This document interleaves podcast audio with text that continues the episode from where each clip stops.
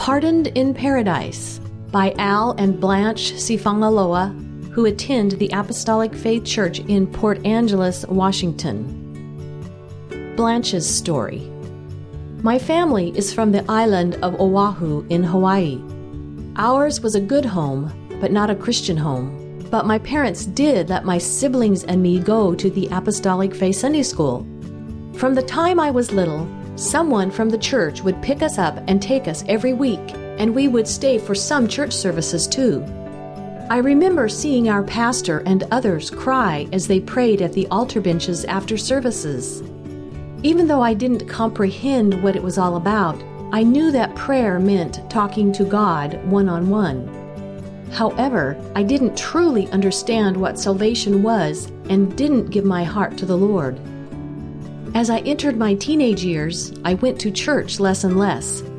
I had my own ideas about what I wanted to do, and that is what I did. I began living a sinful life of partying, drinking, and doing drugs, though my memories from church always stayed with me, and I longed to have what I had seen in the lives of the people there. Occasionally, I would go back to church, but never consistently. At age 16, I became a mother and eventually had six children. They did not all have the same father, and none of the fathers were around for very long. As each of my children grew old enough, people from the church came and picked them up for Sunday school in the same way I had been taken. Sometimes it was the children of the people who had brought me years before. I also went with them now and then, and many times I told God I would change my life, but never did. In my early 30s, I reconnected with a friend from high school named Al, who later became my husband. He was wonderful, and he became the father my children never had before. However, Al and I were partiers, and our house was a party house. People from all walks of life came and went around the clock. Our doors were wide open to anything and everything. My mom passed away in 1997 and that was a very difficult time for me. At that point, I had not been to church for quite some time, and at the beginning of 1998, I finally decided I needed to go back. I had just turned 36 years old and went to a service with my children. That day, several of the church people helped me pray, and I finally understood that Jesus' death was something that really happened. Jesus literally shed his blood for my sins. I knew I had done very bad things, and thinking about that was painful. I was so sorry. I confessed my sins to God and asked Him for forgiveness, and I received salvation. Tears of joy flowed as I realized that God sent His Son not to condemn me, but to save me. I knew I didn't deserve His love and mercy, but my eyes were opened to understand that God loves me and that He had loved me all along. Still today, I cannot understand why God loves me after the way I treated Him, but He does. I walked out of that church feeling like I was in the clouds.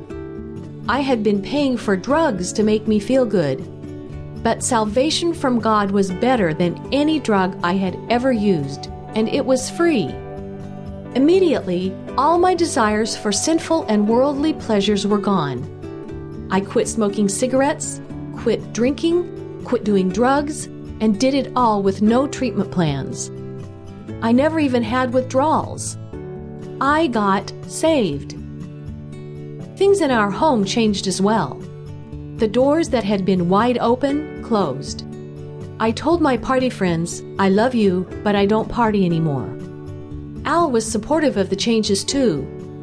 Though he was not saved, he had always supported me in whatever I did, including my new faith. He set up two baby gates in one of the doorways, stacked double high to keep our old friends away. They had to learn that ours was not a party house anymore. The kids were amazed and so happy about what God had done for me. I had been selfish before, and they suffered because of it. When I received salvation, I began to truly value my children and treat them the right way. About a year and a half after I was saved, I went to my first camp meeting in Portland, Oregon. Our church in Oahu had a picture of the tabernacle displayed, and it was exciting to actually be in that spot and take my own picture there.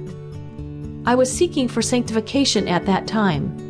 A friend had told me sanctification takes the root of sin out of the heart, so when we seek for it, we have to dig up every bit of self and consecrate it as an offering to God. I prayed so hard, but it seemed I just couldn't get through. Yet, I felt the Lord encouraging me don't give up. As I continued seeking, after one of the meetings, God sanctified me. When I opened my eyes, I felt like I was in heaven surrounded by angels. The experience was so beautiful and felt so good. I walked out of the church totally different than when I had come in. I felt so pure and clean. It was even better than what I had felt when I was saved. This walk with God only gets better. That camp meeting, I also saw Gretchen Friesen, who had been my Sunday school teacher when I was a little girl. She told me she had been praying for me all those years. I was amazed to hear that, and I know it also encouraged her faith to see that her prayers were answered. Now she is in heaven, and I look forward to seeing her there someday. Al still was not saved, but he did start coming to church regularly with me. The church on Oahu was becoming very small in number, and around 2009, the decision was made to close it. Brother Lonnie and Sister Clara Carlson came from Portland to handle the closing process, and they also taught Al and me how to watch the webcast of the Portland church services. They encouraged us to kneel and have a time of prayer after each webcast, and said doing so would help us stay connected with the Lord and the church. The Carlsons returned to Portland for camp meeting that summer. On the first night of camp meeting, we watched the webcast just as they had taught us, and then got down to pray. Oh, what fire and power came down that night! God filled me with the baptism of the Holy Ghost. I was so joyful that I just had to tell someone, so I called the church office in Portland. I didn't know who answered, but I told him, Hi, this is Blanche from Hawaii, and I just got my baptism. Somehow, he got the word to Lonnie and Clara, and we were all so happy. God has brought me so far since He saved me, and I truly appreciate Him and all the people He has used to encourage me in the gospel. Many people came to encourage us in Oahu over the years, and those people still mean so much to me. Before I was saved, some would come to our home and sing worship songs with us, and others would just come to visit. They knew we were partying at that time, but they came for us and for our children. They never gave up, and their efforts and prayers were rewarded. I love these people so much, and most of all, I love God for all He has done. My desire is to keep serving Him and to see all my family saved and serving Him too. Al's story. Growing up, I was from a broken home. My father was hardly around. He was a heavy drinker and died at only 42 years old. My mom took my siblings and me to a Mormon church occasionally, but I never learned anything about what they believed. We went for the social experience rather than for anything spiritual. At a young age, I started drinking, doing drugs, and partying. It was the same for all of my siblings. Our lives revolved around partying. My mom passed away when she was just 54 years old, and with no parental influence, my life went further downhill. One night, at the back of a bar, I saw my former classmate Blanche, who I hadn't seen in years. We were basically inseparable from that time on, and soon her children felt like they were my own. I joined their family, and later Blanche and I were married. My first encounter with the gospel was when Blanche and I went to church with the kids.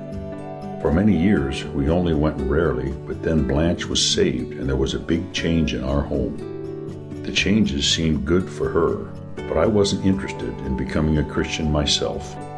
I did gradually stop doing drugs, simply because they weren't around our house anymore, but I was still a heavy drinker. I would start drinking first thing in the morning and keep it up all day long. I was following right in the footsteps of my father. In time, God started talking to my heart about my drinking habit and let me know I needed to make a change. Then one day, Blanche suddenly broke down in tears in front of me.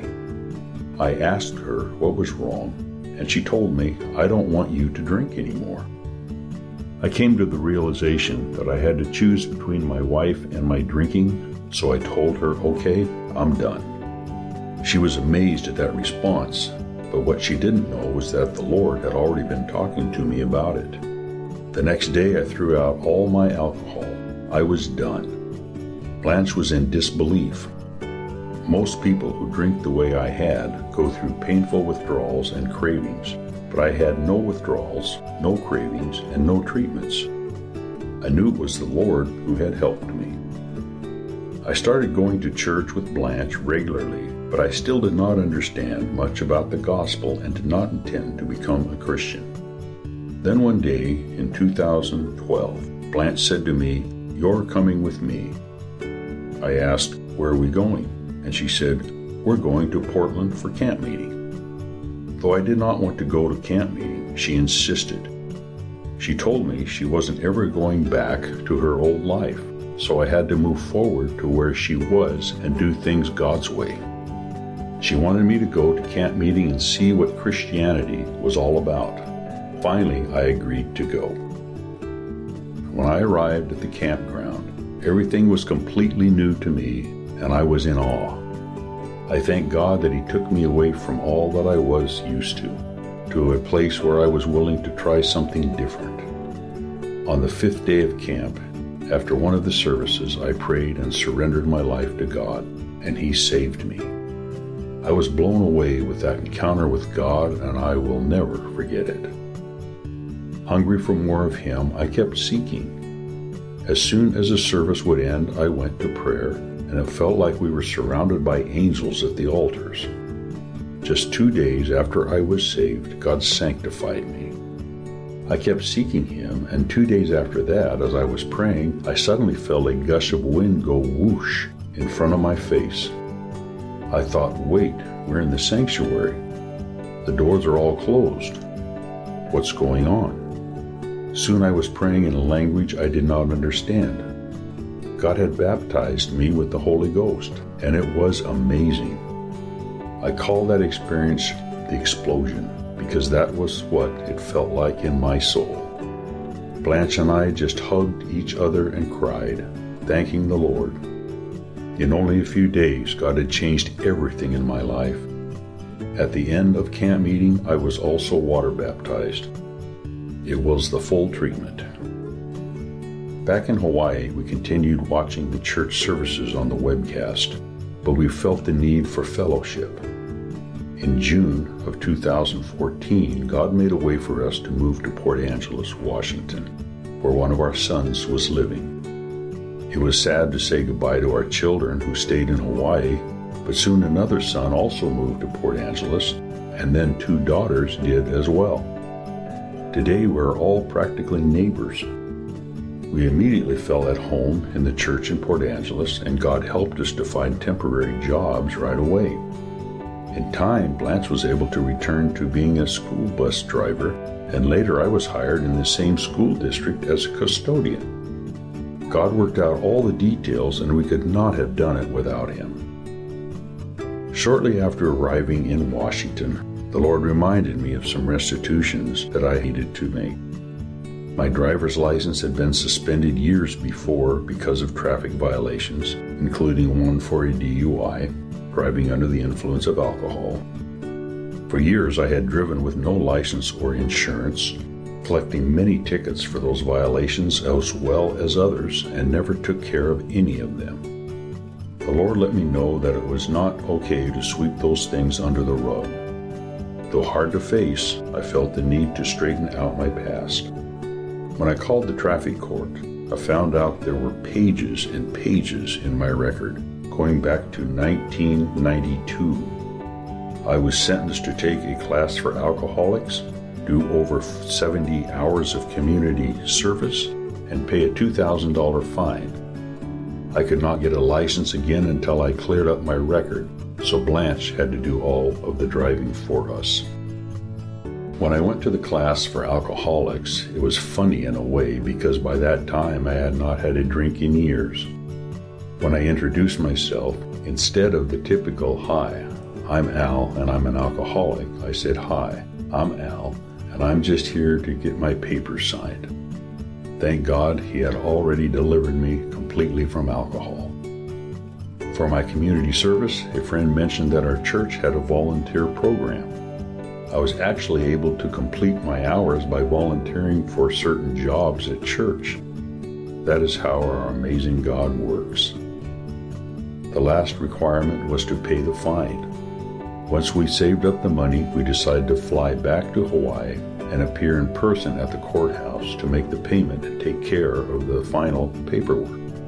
Blanche had put together a folder with all of my tickets and documentation so when it was my turn to go before the judge, I gave him the folder and then waited.